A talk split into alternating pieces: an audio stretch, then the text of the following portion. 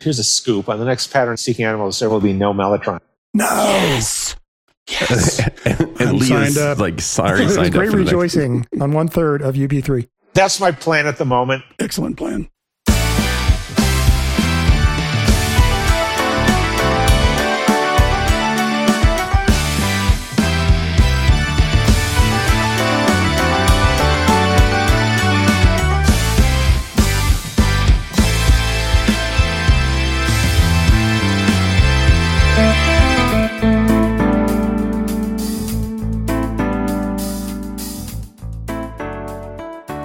Hey, Prog fans. Welcome to another episode of the Ultimate Prog Podcast Project. My name is Tony, and I am joined tonight by. Craig, And Lee, We are three friends and Prog aficionados here to talk about the history and the craft of progressive music while sprinkling in our always, always unvarnished opinions of the music and the personalities that make this genre so great. You can find us on Twitter and Instagram at UP3Show, or you can contact us via email at up3show at gmail.com. If you just can't get enough of the show and you don't want to make sure you don't miss an episode, don't forget to hit the subscribe button on our homepage at up3show.podbean.com or wherever it is that you get your podcasts. This makes sure that you never miss an episode and helps other prog fans find the show. Wow, we got a lot to catch up on tonight. yeah, we do. Well, let's just go ahead and dive right in here. I'll start with you, Craig. What have you been up to since we last talked? when did we last talk? That was last month. I'm exhausted. That's what's up. Why are you exhausted? You guys know I did this jazz thing last night. It was great. It was awesome. Ah, man, you guys are awesome. We had a great time. It was a 10 week program with the Colorado Conservatory of Jazz Arts. And it was a bunch of middle to late aged adults who didn't do jazz in high school or maybe did, but haven't done it in years. And did four songs and uh, we worked on them for 10 weeks. And it was a great bunch of people that I never knew playing a bunch of songs I never heard. And we had a blast. It was totally fun. It was at a jazz club in Denver. You guys came out. I totally appreciate that. Had some other friends. My wife was there. She had a couple cocktails and she was just having a dandy old time. Was she having a dandy old time because her husband was playing or because she had a couple cocktails? Uh, Both. but kind of both. Yeah. We're a weird couple. We kind of like each other and we enjoy each other's successes. I'll give her a plug. I'm 60. She's 59. I'm learning jazz. She's about to get a master's degree from Georgia Tech. Nice. That's awesome. We don't sit still. I really liked the club that you guys were in. Really nice two stage listening club. So, Dazzle Jazz in Denver, there's like three main jazz clubs in the Denver metro area. But this is a great one. You know, they get national acts. Christian McBride's going to be there in a couple of weeks. Really awesome. So, how about you, Lee? What have you been up to in the past month or so? Working on a lot of music, and we will talk more about it in a few minutes. Yeah. Yeah. I can't wait to hear about that. For me, I have mostly been working on getting a new job. Tony, Yeah. sacrilege. The way the three of us came to know each other is that we not only worked at the same company, we worked in the same department. I think I was talking to Lee, and Lee said, Oh, you like this music? You know, Craig does too. And then we kind of became friends that way. And Mhm. for various reasons, we've all splintered either to different departments or outside of the company. And so now it's my turn. Yep. I am leaving our big tech company and going to a different place. That's occupied a lot of my time over the past month, wrapping up what I'm doing at the current company and preparing for the new one. Very cool. Are you excited? Really, really, really excited. It looks like a good opportunity. Did you interview with anybody with any sense of musical taste at this company? Yes, the VP I report to plays piano and keyboard and Ooh. produces music videos that he publishes on YouTube. Ooh. That's awesome. Yeah. And I know that's the reason you went and hired there. And is that how you got the job? Does he even know what your skills are besides doing podcasts? So for those folks that don't see the Zoom background when uh, we record, there's usually one of my little MIDI controllers in the background, my guitar hanging in the background. That might have been visible during my interview. Ever so subtly. There you go. so yeah, I'm excited for that. Very cool. We're excited for you. Yeah, let's talk about some music. What have you guys been listening to in the past month? Uh, so I'll start with you again, Craig. I've been listening to a lot of jazz. There's a surprise. Yeah. But besides that, I actually have been listening to Magic Pie. Oh, Ooh. I don't really know what album it is because somehow or another I have a bunch of Magic Pie songs on my phone. And I was working out in the garage last weekend and I was just kind of looking around what to listen to. And it just said Magic Pie, song one, Magic Pie, song two. I don't know much about that band, but I really enjoyed the heck out of it. Great band. A very mainstream, kind of proggy. Yeah. Good guitar, good keyboards, great vocals. hmm So I'm going to dig into these guys a little bit. They have some great albums. And they've been around forever, right? They've been around quite a while. Circle of Life, Motions of Desire, there's some really good albums. Mhm. They're one of my favorites. Oh, nice. Yeah, you've mentioned that before. They're great. So how about you, Lee? What have you been listening to? This album came out a few months ago and I talked about it, but I decided to give it another listen. A Vast Field of Silence by Outrun the Sunlight. Man, the more I listen to this album, the more I like it. There's a couple songs on there that even have a little bit of a cross between Arch Echo and King Crimson. Oh, Oh, nice. awesome. For me, I spent a lot of time listening to a lot of pattern seeking animals Yes. and really, really paying more attention to it and really liking what John does. But then out of nowhere, I was off listening to some Star One, and there was a track that had Damian Wilson on it. I love Damian Wilson and everything he does with Arjen Lucassen, but he's also spent a lot of time with Threshold. Yep. And I didn't really spend a lot of time listening to his work with Threshold, so I've been trying to dig into that recently. yes. So that brings us to, I think, actually one of our more popular recent additions to the show, Craig's Unheard of segment. That's unheard of. And we have a special version of it tonight. So, Craig, take it away. You bet. Mr. Lee Hansen, he has a podcast uh, called UP3 Show. He does. We should have him on the show sometime. He has a podcast, but he's also a musician and a writer of music. For this month's Unheard of segment, we're going to talk to a very special guest, Mr. Lee Hansen, And the crowd goes wild. who's going to talk about a song that he's recording. So, what is the song called, Lee? Inviolate. Not in blue, not in purple, but in violet? No, I N V I O L A T E. Gotcha. Not causing harm. Nice. What is special about this song? Well, this is really two segments merged into one. I promised the listeners for a couple of episodes now that I would finish my song that I've been working on that Derek Sherinian played keyboards on. Ah, If you go back to the Steven Wilson episode in February, so that's three months ago, we talked about the Twitter post Derek Sherinian made. Send me your MP3 and I'll play a sample on it. Mhm. And if you like it, then you can discuss him playing keys on your song. And I just thought, wow, that's a really interesting thing. I wonder how that works. So I dug out an old song called Power of the Mind, hmm second song I ever wrote, but unpublished. Wow. It's just a song that I really struggled with and never quite got it the way I wanted it to. You know, the first song I ever wrote just like came out an hour and it was done. Mhm. And I just thought, oh, cool, this songwriting's easy. yeah. So this Power of the Mind song just kind of kicked my butt. So I put it away. And then this Derek Sherinian tweet happened. And I thought, hmm, I wonder what that's like. So I got it out, dusted it off, tore it apart a little bit, re recorded some older keyboard lines into virtual guitars. Mhm. Then I recorded a scratch track, Sans keyboards, and sent it to him. And he was pretty excited about it. Sent back about a minute and a half's worth sample of keyboard lines on top of what I'd already written. nice. So he quoted me a price to record all the keys. We went back and forth just a little bit on T's and C's, and I agreed and paid him for his services, and here we are. That's cool as shit. Yeah, and I finally got everything else finished. I rewrote the second verse, did vocals, and it's mixed and mastered and ready to premiere right here on the show. What is special about this song? What key is it in? Well, there's a repeating pattern throughout it that you'll hear that is in D minor. Nice. Then there's a four bar break that is a pair of E major, A major. And Derek threw in a seventh on that last A major, which I have to bring out. I just thought that was really cool. Mhm. And then the chorus is like D major, A minor, A minor seven, G major, F, G, C. So kind of a inverted one, four, five at the end. And then back to that repeating D minor run. Actually, it's more of a Dorian mode where you end up with that C major on the chorus. So, are there vocals in this song, or is it an instrumental? Or Yes, there are vocals. I sang two verses and a chorus. Nice. Yeah, so vocals, bass, drums, guitars, that's all me. All the keyboards are Derek, including the solo.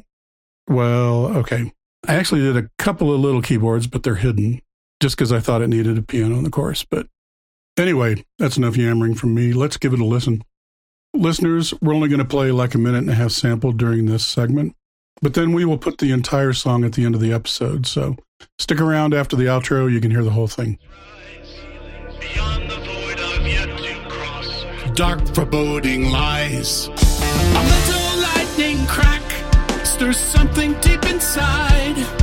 Asleep and unaware before now one content to hide. Your thoughts speak so clearly, searching for my mind. There's more than just five senses here. making you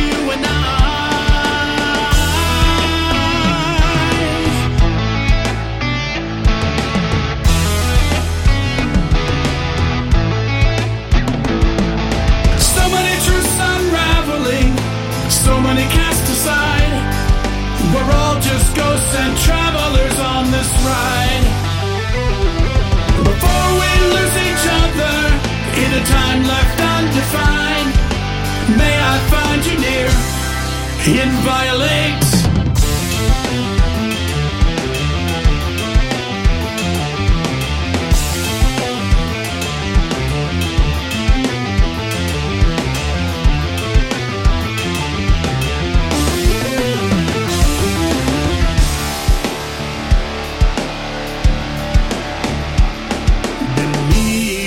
Beneath facades lies a coiled depth, breaching my imagination, stealing halting breaths. I feel the path unfolding and cut the air for sign, despite the struggle to get free. There you go. Oh man, so many questions. God, that was That awesome. was awesome, dude. Thanks. Sort of in between metal and prog rock. I don't know. It reminds me of Dec Burke's Destroy All Monsters. Oh, thank you. That's a huge compliment. Yeah, I definitely see that. Yeah, go ahead. Questions. First of all, were you playing the squealy guitar solo? Right there where the clip was fading out, that's the second verse. And there are three very short interim guitar solos that I played on a virtual instrument, like two or three beats only, and then they're out. And I'm playing those. Those are screamy with a lot of pitch bend and vibrato and feedback. But go listen to the whole song at the end of this episode. Derek Sherinian does a long screaming synthesizer solo. Jesus Christ. Yeah, monster on the synths, man. He took the opportunity here to go really gritty, lots of feedback, pitch bending, you know, great synthesizers, Beautiful. you know, dirty B3s. It was awesome. God, it's beautiful. Just love that. So, how much of that is still the original song? Um, maybe about 60% is the original song. Hmm. It was a much lighter song. At the beginning of the season, I was working on another song called Byzantium. And now these two pieces will go together as part of a trilogy. Inviolate is part one, Byzantium part two, Cool. and then a part three I haven't written yet. In between season two and season three, I'm going to try to finish Byzantium cool. and maybe even go back to Derek and say, you want to do keyboards on it? So, There you go. Next question. Yeah. There's a D minor riff in there.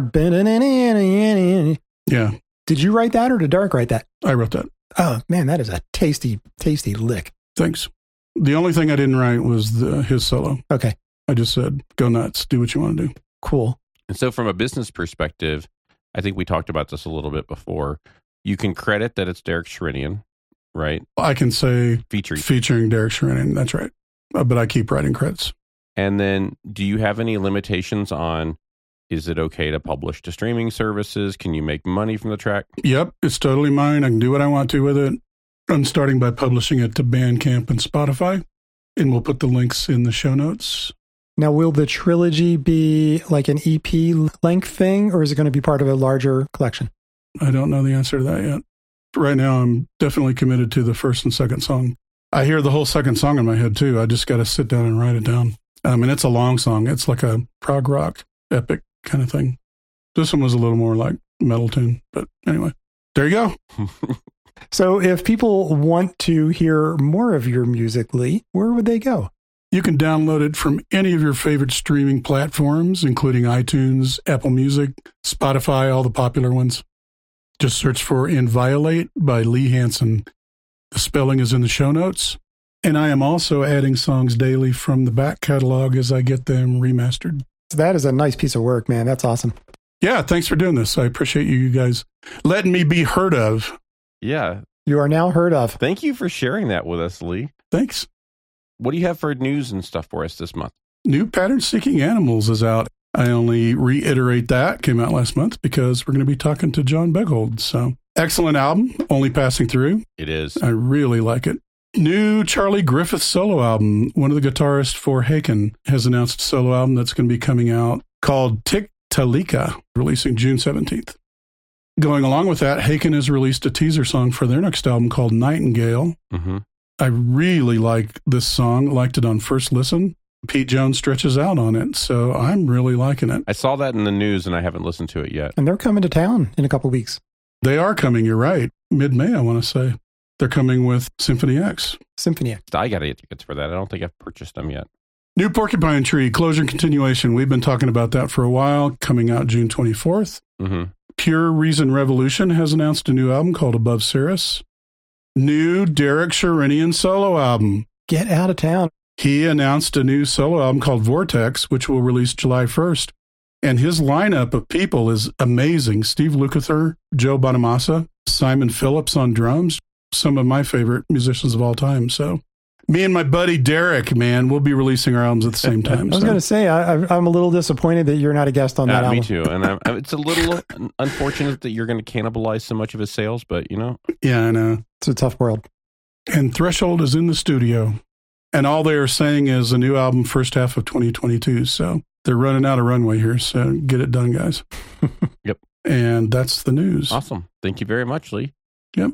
You know, on that really high note, let's uh, let's go talk to one John Boegehold.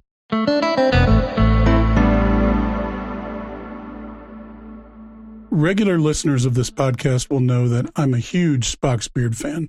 And after their sixth album, Snow, came out, one of the founders and key driving forces behind the band, Neal Morse, decided to leave. And following his departure with the seventh album, Feel Euphoria, in 2003, I started to see the name John Boegehold come up in the writing credits. And as the band went on and more albums came out, I found that pretty consistently the songs that I really liked had John's name on them. And in 2018, as Spock's Beard releases Noise Floor, I see an announcement for a new band called Pattern Seeking Animals that John is a part of, along with three current or former members of Spock's Beard as well. John is the keyboardist and also the primary songwriter behind Pattern Seeking Animals. Very compelling songwriter and lyricist, and we'll get into some of that. And they've just released their third album, Only Passing Through. Please welcome to the UP3 show, John Boegehold. Welcome, John. Yay. Thank you very much. Glad to The be crowd here. goes wild. The crowd goes crazy. Before we start, how you doing? COVID and all that kind of stuff. You're good? Oh, everything's good. Everything's fine. I have no complaints. Okay, good. The new album is great. I'm thoroughly enjoying this. Let's jump right in with some clips. Days collecting scars, having paint the rust, but it seems I've been defeated.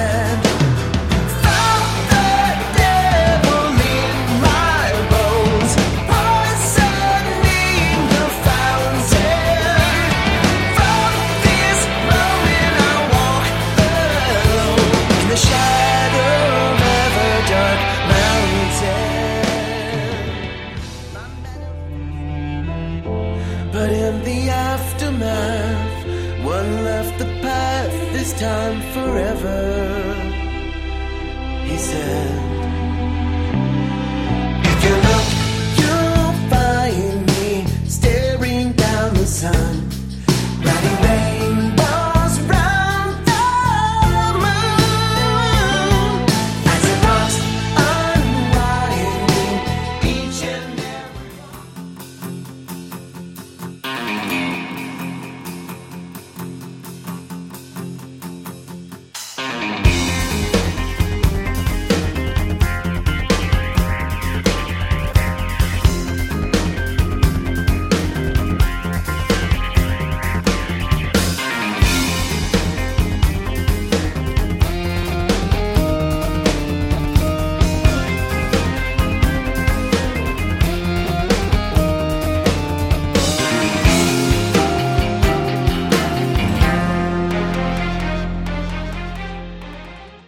That is Everdark Mountain, then the title track, and Said the Stranger from the third Pattern Seeking Animals album, Only Passing Through.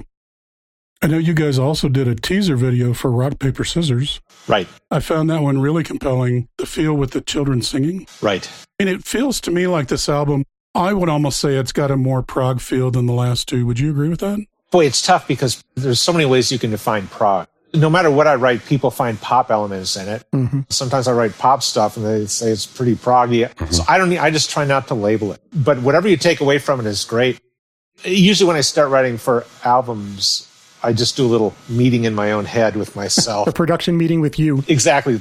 I just think what I want to do and not do for the album. And this album My initial thought was I wanted to make it a little more exciting overall, Okay. a little more up tempo, because it's very easy for me in my natural state of writing to get into a slower, like Pink Floyd or Marillion. Mm-hmm. If I was just sitting here writing, I might come up with a five minute piece, which is super slow and moody and minor key. And I love that kind of stuff. So I made a conscious effort to stay away from that. Do you edit it down in your head as you're writing to keep it tight? I usually don't edit as I'm writing.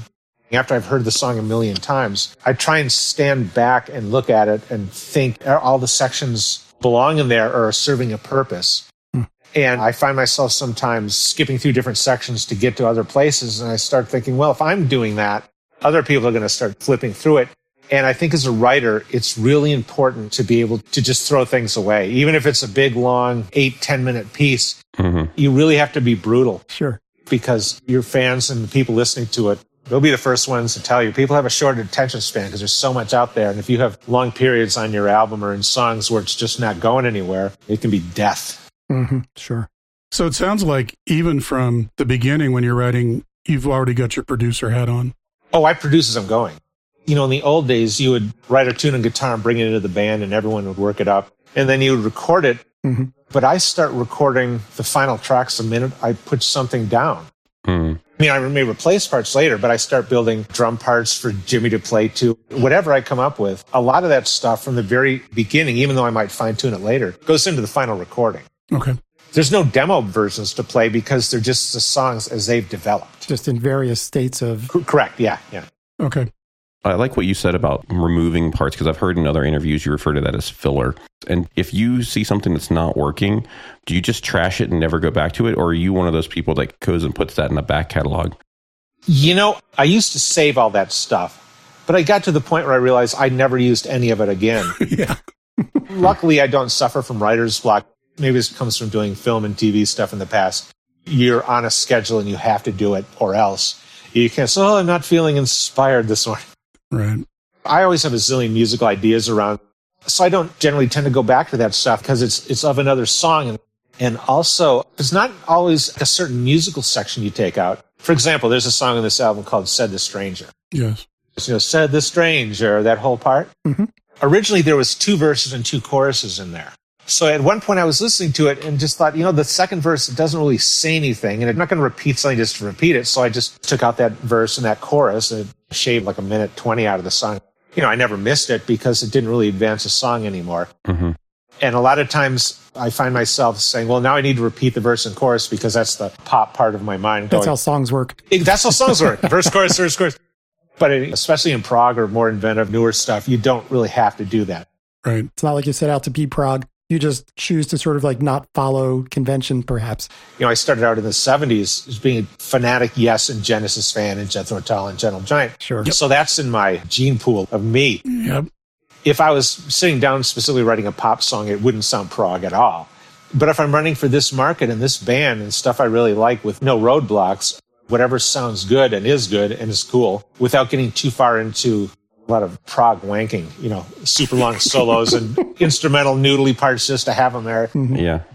And I can listen to it and love that kind of stuff, but I'm just not in a period of my life where I want to do that. So when you sit down and you're writing a pop song or a straight ahead rock song or something like that, are you putting blinders on to certain things or barriers in your way to make sure you stay in that path?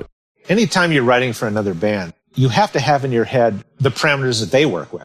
hmm y- okay, you know the guitar player is never going to play this country riff, and the keyboard player is never going to use this sound, and the vocalist is never going to sing this subject matter. So there's natural blinders on that way, and I mean blinders, and sometimes that makes it a lot easier too, Yeah. because you know the parameters you're working within, Right. which is important because I'm not going to waste my time doing something which goes into a bluegrass section if there isn't a chance in hell that they're going to play it. Right. Uh, with pattern seeking animals, it's just whatever sounds good, it is. I guess the only thing in my head and while I'm writing for an album is, does this song sound too much like another song I've already come up with? Is it too close to mhm. something else that we're going to have to choose which one to use later because they're kind of similar? I was doing some research and I found that you were doing movie scoring, mostly B sci-fi movies. I think B is being generous. Yes. C, maybe D or C, right? Particularly the movie Escape from Area 51 and the score and the soundtrack on that with the Prog Collective and Todd Rundgren on there. Did you have an influence on having them on the soundtrack in addition to the score, or how did that all work out? These movies are as low budget and as cheesy as you can get. Mm-hmm. But I have a good friend I've known for 40 years who's a producer and a writer, great guy. And I've done any movie he's done since the 80s. But now he's in this company called Girls and Corpses. He, and he started doing these low budget movies with this company called Tomcat. And he would just call me up and say, Hey, we have virtually no money. Do you want to do a score? And I said, Yeah, no problem. Here's the deal though. I'm going to do it over a weekend Good lord. you, you have no revisions. You're just going to take what I give you. And he's fine with that. And everyone's always happy. What happened with Area 51 was that I scored the whole movie and then they sold it to, there's a Cleopatra Records. hmm When I got done with it, it was just all my music. Then I find out it's Patrick Moraz and Billy Sherwood or something like that. Jeez. I had nothing to do with that. Okay. It was just all after I contributed. You early on moved to California and hooked up with Dave Meros pretty quickly. That's way, way back where this started for you. Yeah, I moved here in 1980 from Detroit. I guess I was like 22, 23, right around there. Okay. I was playing bass at the time, mm-hmm. and I immediately started finding people to play in a bands with. We kept going through guitar players essentially, and the drummer in my band at the time was also playing with another band called Casanova, which was Al and Neal Morse. Hmm. Oh, And I played enough rhythm guitar, so I said, "Why don't we just do this? Why don't I start playing rhythm guitar while we practice? Let's find a real bass player. Then maybe we can get someone who can come in and play lead guitar. Just because it's just getting super frustrating keeping guitar players." Steve, the drummer, knew Dave from a session he did and said, let's have Dave Meros. I think it was 1983 or 84, something like that. I was looking through Discogs and I saw one Orphan Moon album, and that's with Dave, right? Yes, there's, there was two Orphan Moon albums, Okay. and that I just put out myself. We came very close to a record deal a couple times. So that was the mid 90s. And in fact, Rock, Paper, Scissors is an early version of that song on one of those. I saw that on the track list. But yeah, Orphan Moon, we played some gigs. I was in a band right before that with the singer Diane and Dave Meros, also Gary Cambra. Was a great prog band called Map of Shadows, which turned into Orphan Moon, which is more alt rock, folky kind of thing. Mhm. And that's with Dave Meros. In fact, the original violin player in that band is going to be David Ragsdale from Kansas. Oh, wow. Rags used to come into the music store Dave and I worked in. So we recorded a couple of things. And so I'm thinking, boy, this band is going to be great. And he calls me one day, dude, you're never going to believe this. I got the gig with Kansas. that was it. So yeah, that band just, we put a couple things out and that kind of fizzled in the late 90s. Okay. So Spock's Beard, we've already talked about your connections with Al, Neal, and Dave. Mhm. Obviously, when Snow's done, for Spock's Beard fans, they all know that's Neal Morse's departure. Yep. The very next album is Feel Euphoria. My assumption is you presented some of your material to Al and Dave and said, I'd like to be writer for you guys. I've been working with them since before the Spock's was together because I heard the demo that Neal did before Nick and Dave were even in the band. And I said, I don't know what you need me to do. I'm not good enough to play in this band, but I will do anything you need. Uh, okay. Yeah, after Neal left, I didn't play anything for the guys. They all knew because Dave knew that I wrote. I asked him after I heard Neal had left, what's going to happen? Well, they said, well, we're going to keep going with the band. And I said, okay, I'm going to write with you guys. That's great. It was as simple as that. It was just, I'm going to do it. It looks like there's a lot of co writing credits here with Dave, at least in the Spock's days. Exactly. And usually what it was is Dave would come up with some kind of cool piece of music, like a verse, chorus, singer, cool progression or melody. And then he would just give it to me. Then I would flesh it out or write the lyrics and the melody Mhm. because uh, Dave never wrote lyrics. He would come up with cool musical ideas. Okay. So going back to what we were talking about a minute ago about writing in a style, what were you trying to maintain of Spock's that you said, okay, this is the Spock sound I know I need to maintain? At that point, nothing because they weren't going to try to sound like Neal Morse V2. Right. hmm first of all, writers have a different style and a different vibe.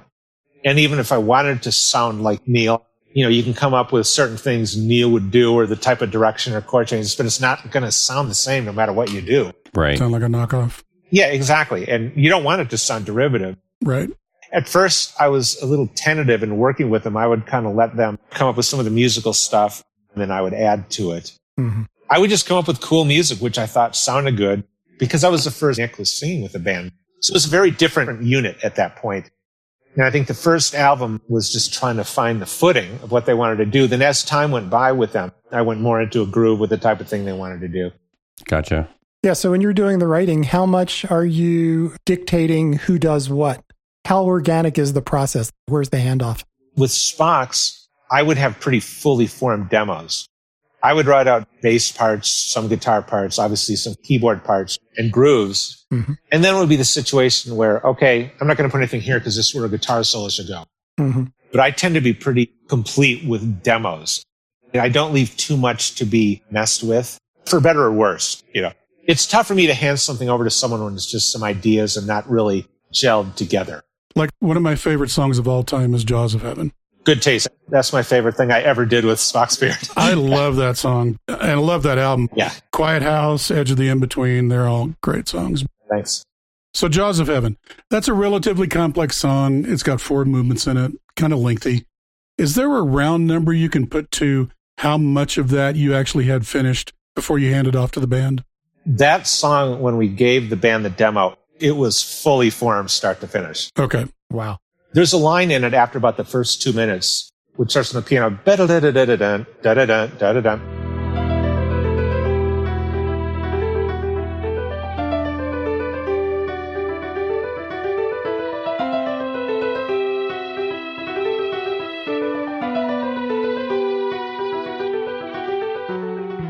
Dave wrote that as a bass line in another section of the song. I thought, I'm going to use that as a melody throughout the song and keep coming back to it because it was such a cool thing. Yeah.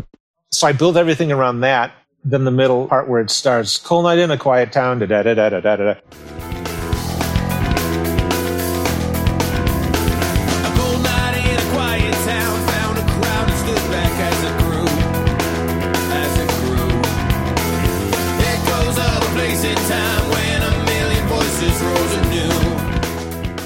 Think it's a five eight groove Dave came up with on the piano. That's all part two. Then I wrote everything around it. Okay. Yeah, I went back to the beginning, that Johnny Cash, you know, weary I was walking, da da da da da. Right.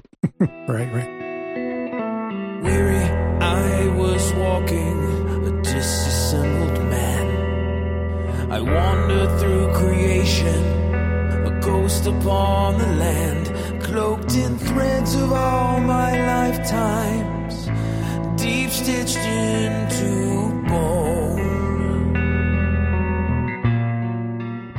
Al said, that sounds a lot like Johnny Cash. And I said, yeah, isn't Yeah. that cool? Thank you. It's a Western. That's what I was going for because Nick has a really, oh, like I walked on. Nick has a beautiful voice. He has a fantastic range. You know, a lot of people have like a sweet spot. His just all the way up is great. Wow. So yeah, so that song, once we got through part two, then I just took it from the end and I wrote some new sections that part three was a new section. Then part four was based on da da da da da da, you know, slow down with the symphony. Yes.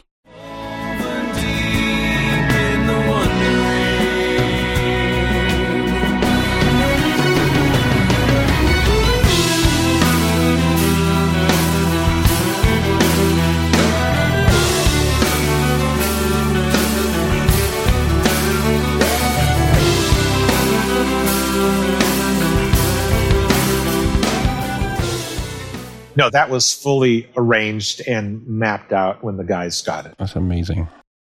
So another example, Bulletproof off of Noise Floor. That song is all yours. Uh huh. Similar question. Is there a point where you just have to hand it off and the final version is what it is? I was not happy with the way that song turned out. Interesting. I think the album turned out fine. There's a lot of stuff going on during that time, which I wasn't happy with the way the music was turning out, but that's a whole other story. okay. Bulletproof may end up one day on another pattern seeking animals. I love that song.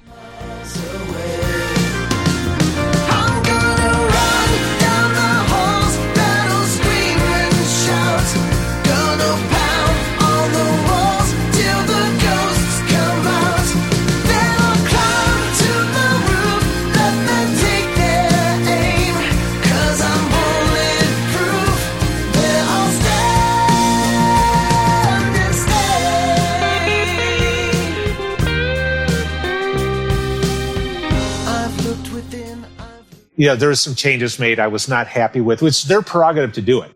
Yeah. Again, everything. It's all, all the modulations, all the chord changes, the melody. That's all That's all written out. It's all me. Yeah. I really like the way that song moves between kind of the trials and tribulations you've seen to the chorus with, but today you can't stop me. I'm going to the roof. Right. I'm going to the roof. Take a shot. Exactly.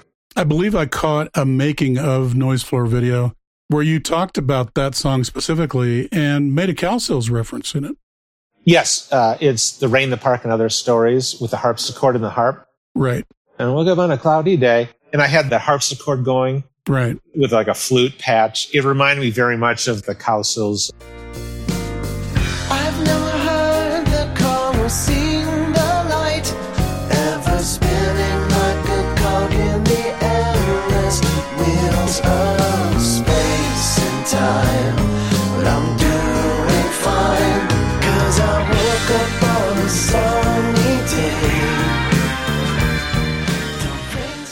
See, that's the thing you talked about before about putting blinders on or road maps. Mhm. If something comes off like a 60s pop song, great. I'm not going to stop it if it's good.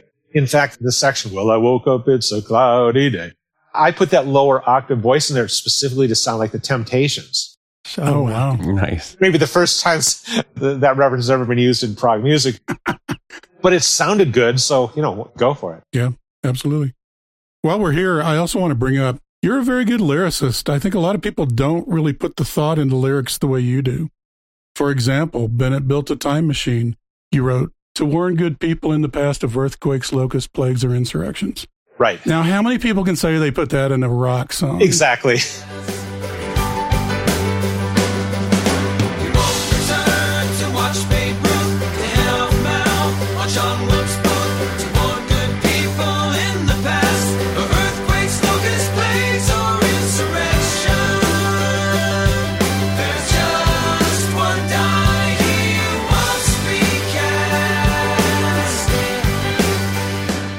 When I was writing that song, I was just trying to make the lyrics sound different, like something you haven't heard of before. Hmm.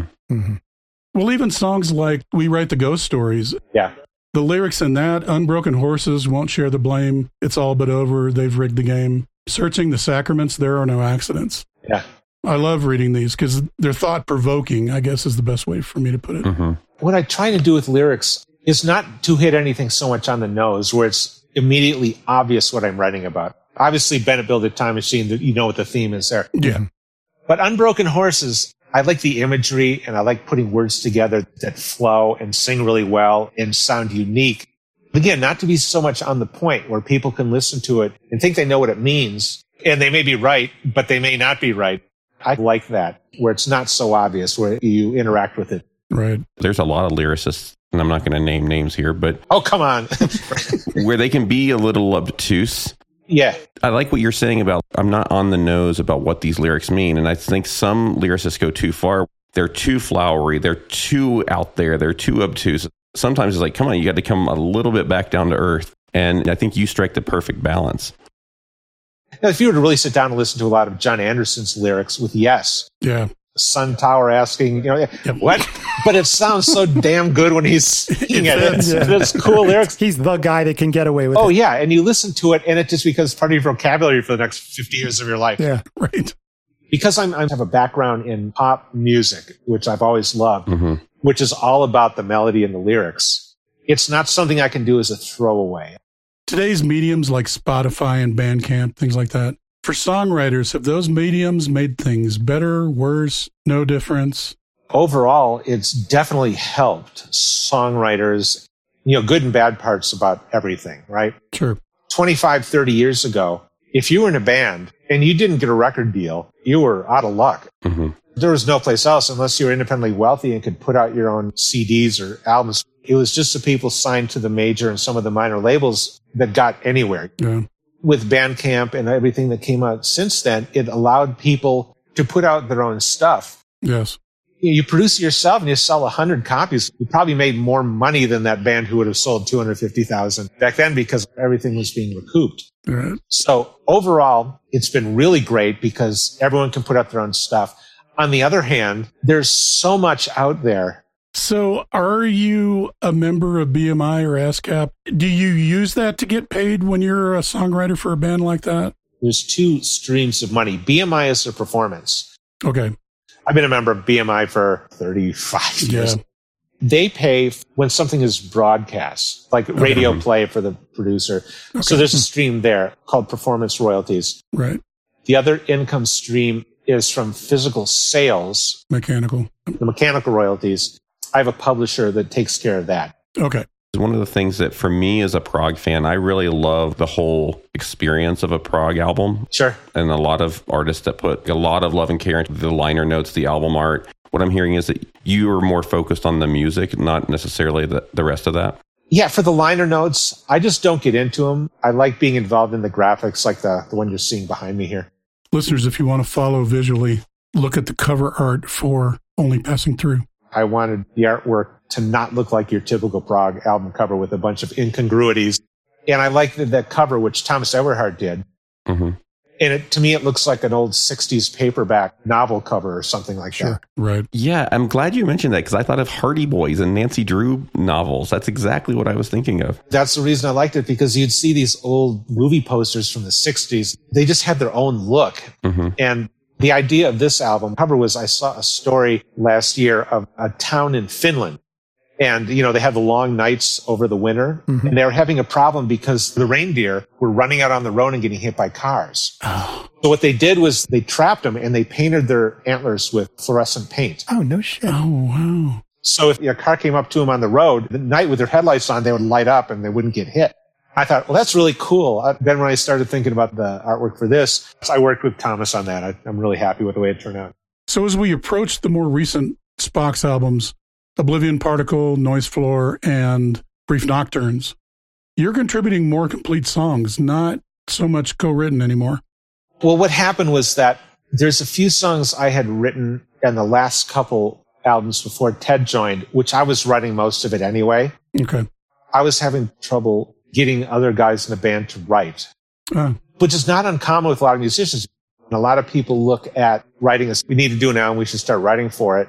And if it's three years apart, I'm just sitting there twiddling my thumbs. okay. Even if I have nothing going on, I get up every morning and I turn my studio on Mhm. and I write all the time. Mm. So it just got to the point with Spock's where by the time they start looking around and saying, hey, we should put out a new album, I have two hours worth of material. Okay. So, you know, water finds its own level and I had a lot of material. You took it to Inside Out as a proposal? I had a couple songs left over from the noise floor. I didn't think about doing an album at first. I just wanted to go in and do demos with live drums, which I got Jimmy to do a few of the Right. songs. We scheduled a session. I wrote a couple more in the meantime. And they turned out really good. Then I said, Hey, Dave and Ted, I said, Hey, you want to just put their stuff in there and we'll send it to the record company and see what they think? I didn't even think it was going to be an album. You know, I think if we're lucky, he might have offered us to, well, maybe we'll put it out. And he said, No, I'm into this. Why don't you finish it? Let's put it out as an album. That's great. And I talked to the other guys, and it's like, well, I guess we're a band. then from there, it's like, well, let's put together some other songs and mix these so it sounds like they meant to be an album from the get go. And so that's the first Pattern Seeking Animals. Right. For listeners not familiar, John is the keyboardist and primary writer. Ted Leonard on vocals and guitar, Jimmy Keegan on drums, and Dave Meros on bass. Was that intended at that point to be a band that's going to produce multiple albums, or was it, hey, this is a one off thing? No, Thomas at uh, Inside Out, at first, he was talking about doing it as a one off. And he said, you know what? Let's do a three album deal. He said, do you think you're going to be able to come up with the material? And I said, yeah, yeah, right. I write continually. That's not an issue. So I talked to the other guys and it's like, hey guys, guess what? We're a band. it's great because everyone's easygoing and everyone's great players and we all get along and there's no fighting or anything. Mhm. It's kind of the, the best uh, situation. That's great. Is that waking up and going in the studio and writing kind of one to 10? Is it like, ah, I just love doing this and it's a labor of love? I do love doing it sometimes. Sometimes it's just a big pain in the ass and sometimes it's just really frustrating and tedious. And then something will pop into my head. Oh, this might be a cool riff. And all of a sudden I'm making a, a new, new song. And that's where it gets really exciting, where it comes together. Right. I probably have 200 different little musical bits, Right. anywhere from a little on a guitar, oh, this would be a cool riff, da, da, da, da, da, da, da, or almost fully formed songs. And most of them will never see the light of day. Mhm. When all of a sudden you're writing something and it does go somewhere, I think it's cool and working out. It's, it's very exciting. You can't keep me away from trying to finish Right. it because it's just, Yeah, yeah. it's like, it hits that critical mass of, oh, this is cool. It needs to be a song.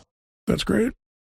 Let's listen to some clips from the first self titled album. Unbroken horses are scattering out past the fences, they're circling, gathering forces and dashing our hopes. So go ropes, searching the sacraments. These were no accidents. Every soul in town was drowning, empty of faith worth every penny that I gladly paid. So very impressive, I'm sure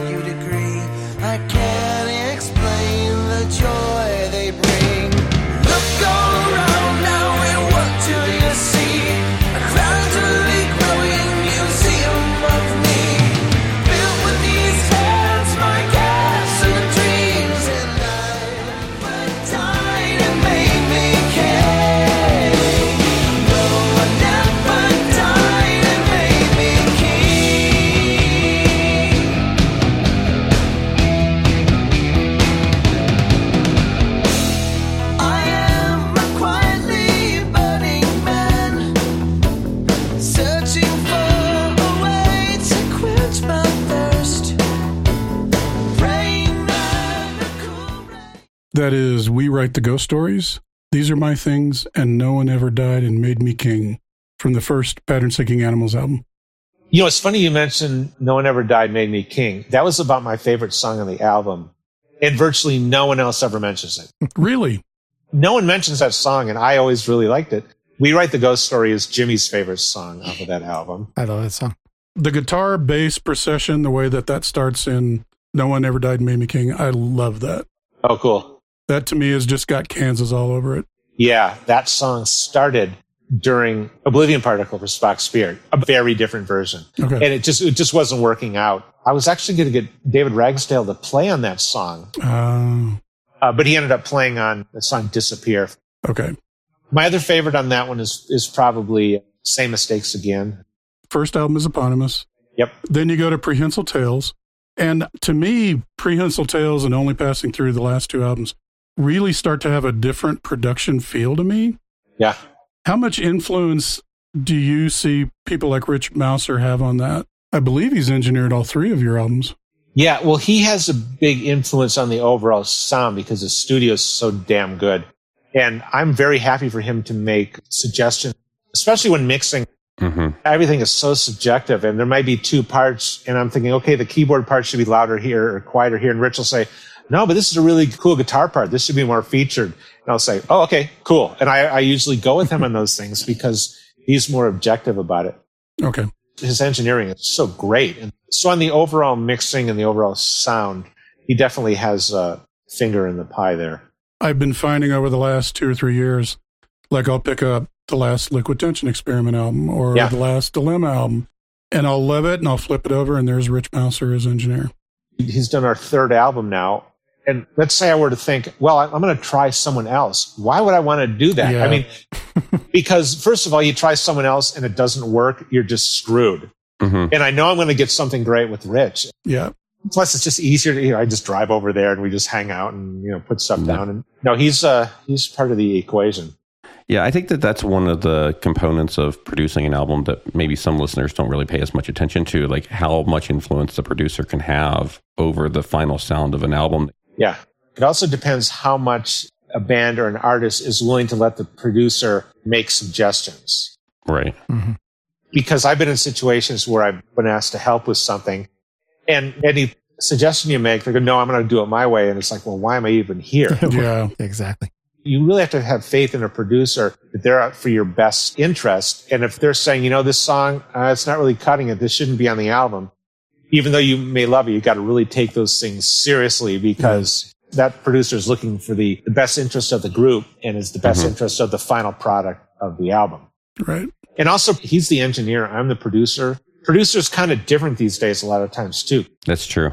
producer used to be like Eddie Offord, who would come in after Yes had all the songs together for an album, like Close to the Edge, and they'd played it a zillion times in rehearsal. And he would come in and record it and make suggestions and get the sounds good and everything. Mhm. From my end, I'm producing from the minute I start writing a song because it's all about what songs are going to go on the album, what songs are going to be used. And a lot of that comes from being able to do everything yourself.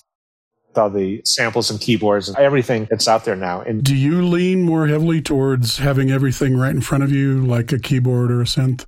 Or do you lean more towards virtual instruments in the CPU, things like that? I have one of those new Mellotron. Okay. That's the only physical keyboard I own. Oh, wow. Everything else is in the box. Yep. I don't have the room to put a million keyboards. Yeah, and I'm not a got great keyboard player anyway, so I can manipulate it better with the virtual instruments or the sample libraries. Okay. And the only thing is occasionally, although it's getting a lot better, some things maybe sound a little too sterile Mhm. from the uh, the virtual instruments, but that's a very easy fix. You, when you get it over to Rich's, for example, and you think, well, this sounds a little sterile. Well, let's run it through this guitar amp here Okay. and mic it and just give it a little more grit or edge. Okay. Does Rich have the flexibility to say something like, Hey, John, why don't you play that line second inversion instead? Or take that down an octave or something like that? No. Okay. And he wouldn't because when he gets the parts I've put down, those are the parts. Okay. For example, besides the drums, which we recorded in the studio because it was during the pandemic, and the trumpet player, there's no one else in the studio with us ever. Okay. And if we're recording drums and Rich says, Hey, Jimmy, you know, maybe you should play this type of beat there, I'm totally into it. Go for it, you know, because Rich has really great instincts as far as that stuff goes. And the trumpet player, if I say, for example, oh, that take was really cool, and Rich might say, you know, I'm not sure. Let's try it so it's a little more behind the beat. Swing it a little bit or whatever. Exactly. And I think, great, oh, let's go for it. Maybe he's hearing something that I'm not. I'm not a control freak really as far as that goes. Right. Mm-hmm. I just want the thing to sound good. So if someone has a better suggestion than I've come up with, let's go for it. I'm always game. Cool. Let's hear some more. This is a medley from the second album, Prehensile Tales.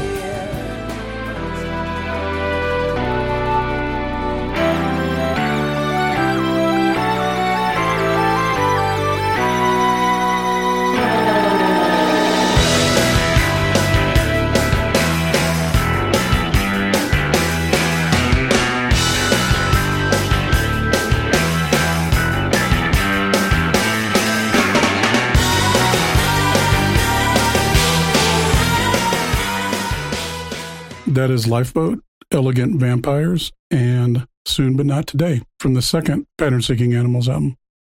And again, to me, the second and the third album, Prehensile Tales, and only passing through the new one, just feel different to me.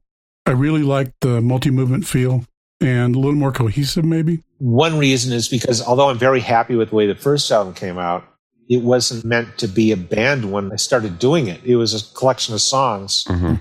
Where the second two albums, you start out the blank page and you say, okay, what do I want this record to sound like? What kind of material? You start writing so it's going to sound like it's on one record. And you tend to write toward a different vibe as you're going. It gives it more of an overall album sound. And Only Passing Through was essentially done a year after the second one. Mm. I just don't want it to sound like it's a run on. Oh, this third album is just material from the last one. Right. If you're putting out one album every four or five years, that's usually not an issue. Now, you're a prime songwriter on most of this, but Much Ado was one of Ted's songs, right? Oh,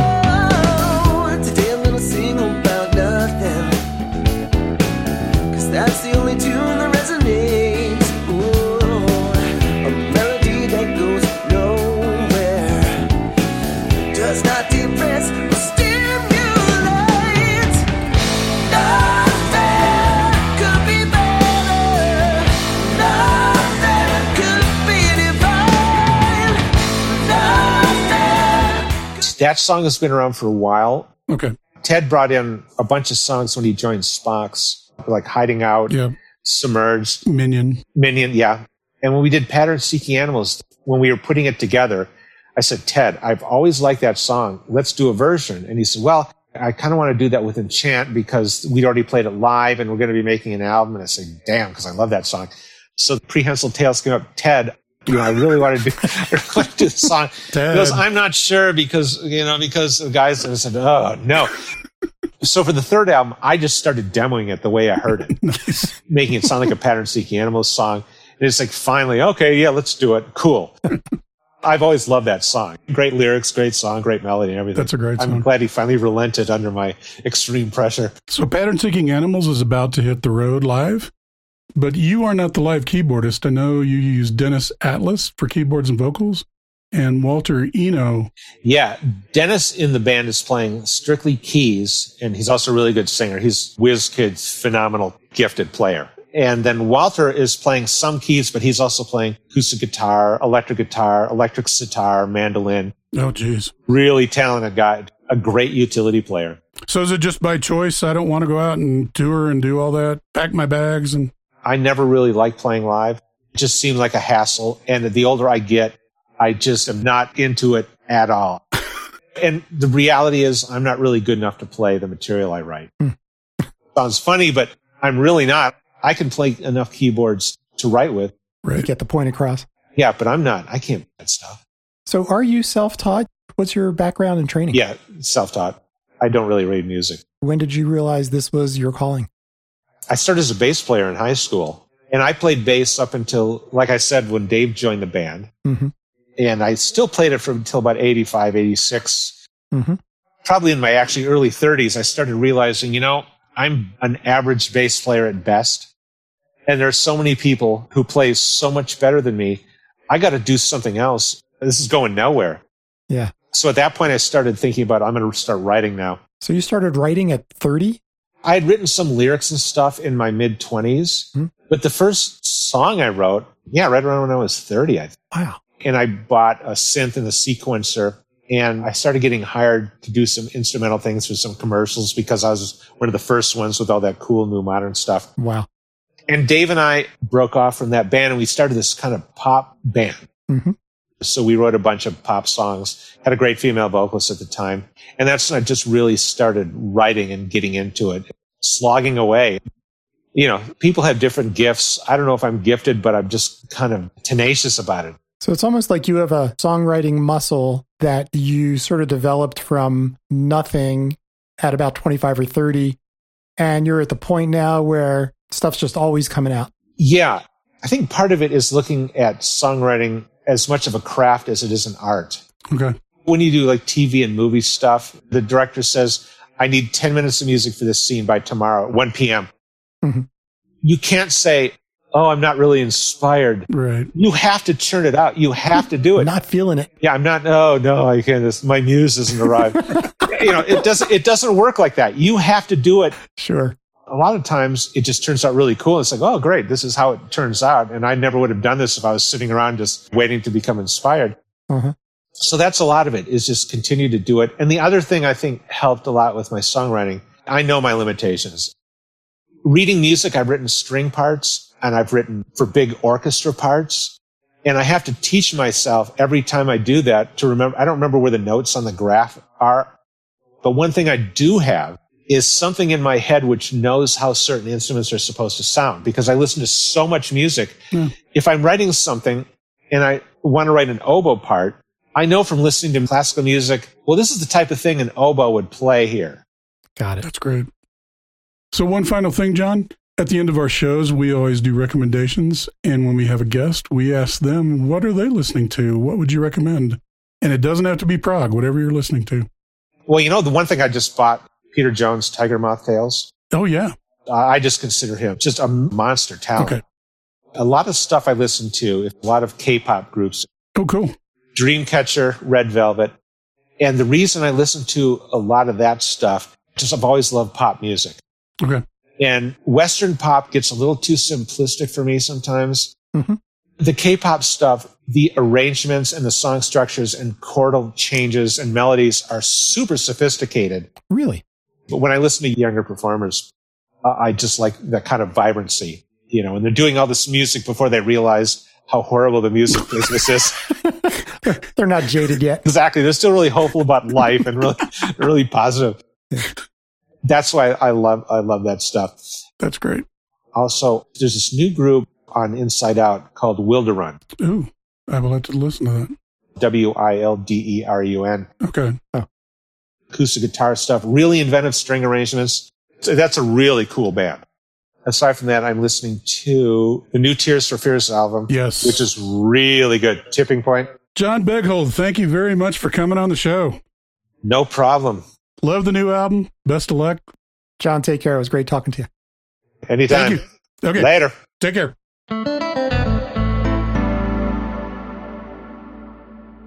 That interview was really fabulous. What had your interest piqued from what he recommended there? I really liked how much he talks about how pop music has influenced what he writes. Mhm. Because in a prog podcast, we can have this ooh pop aversion to pop, like it's the anti prog. What he proves there is you can take any influence, including pop, and weave it into your music. hmm Yeah. How about you, Craig? I really was inspired, you know, not to overstate it. The fact that he just knew music was going to be his life hmm and he just kind of kept fishing around until he found something that he could do. And that thing turns out to be this incredibly prolific gift of being able to just write millions of songs and great melodies. And Yep. I just have so much admiration and respect for people that can do that. Yeah. And he was a great guy. He It is. was really fun to talk to him. That was fun. So awesome to talk to. That was by far one of my favorite things I've done on this show. And I would love maybe in the future to have him back because I think that there's plenty more stories that he hasn't told. Oh, yeah. Oh, no doubt. So, as we exit the show, thank you again, Lee, for sharing your track at the beginning of the show. We're going to put the full thing at the end of the show. So, listeners, stick around till the end of the show and you can listen to Lee's full track there.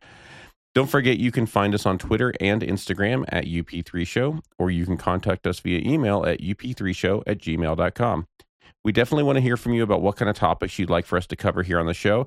And as we wind down on season two here, that's particularly important because we're going to be taking our normal summer hiatus. And I'd love to hear what you guys would like for us to talk about in season three. Yep. If you want to show us some support, it's easy. Don't forget to hit the uh, subscribe button wherever it is that you get your podcasts, our homepage on up3show.podbean.com. And also, please take a moment to write a review. This does factor into the magical algorithms and helps to make sure that other listeners find the show. If you would like to support us financially, we would be very grateful and appreciate that. We're on Patreon over at pa- uh, patreon.com slash up3 show. If you toss us a few coins, it'll help us pay for hosting and other things needed to keep the show going. Thank you guys very, very much, and we'll talk to you next month. See you next month. And here's the full version of Inviolate.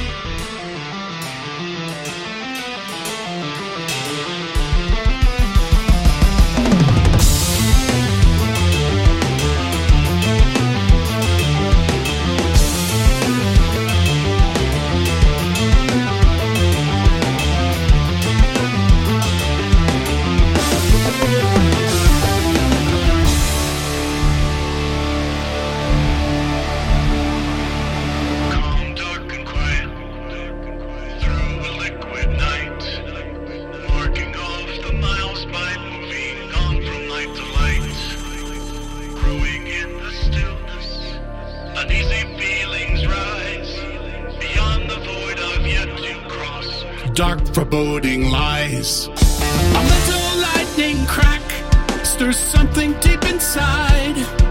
Asleep and unaware before now one content to hide. Your thoughts speak so clearly, searching for my mind. There's more than just five senses here, linking you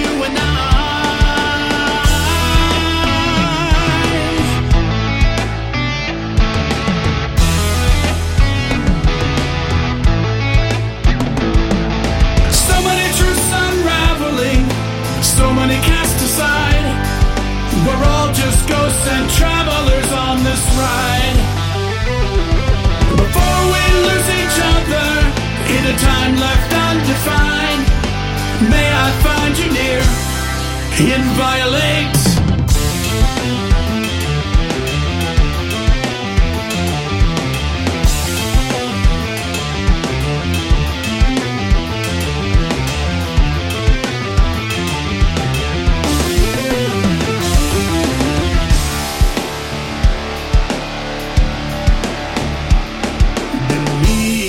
facades lies a coiled depth, breaching my imagination, stealing halting breaths. I feel the path unfolding and cut the air for sign.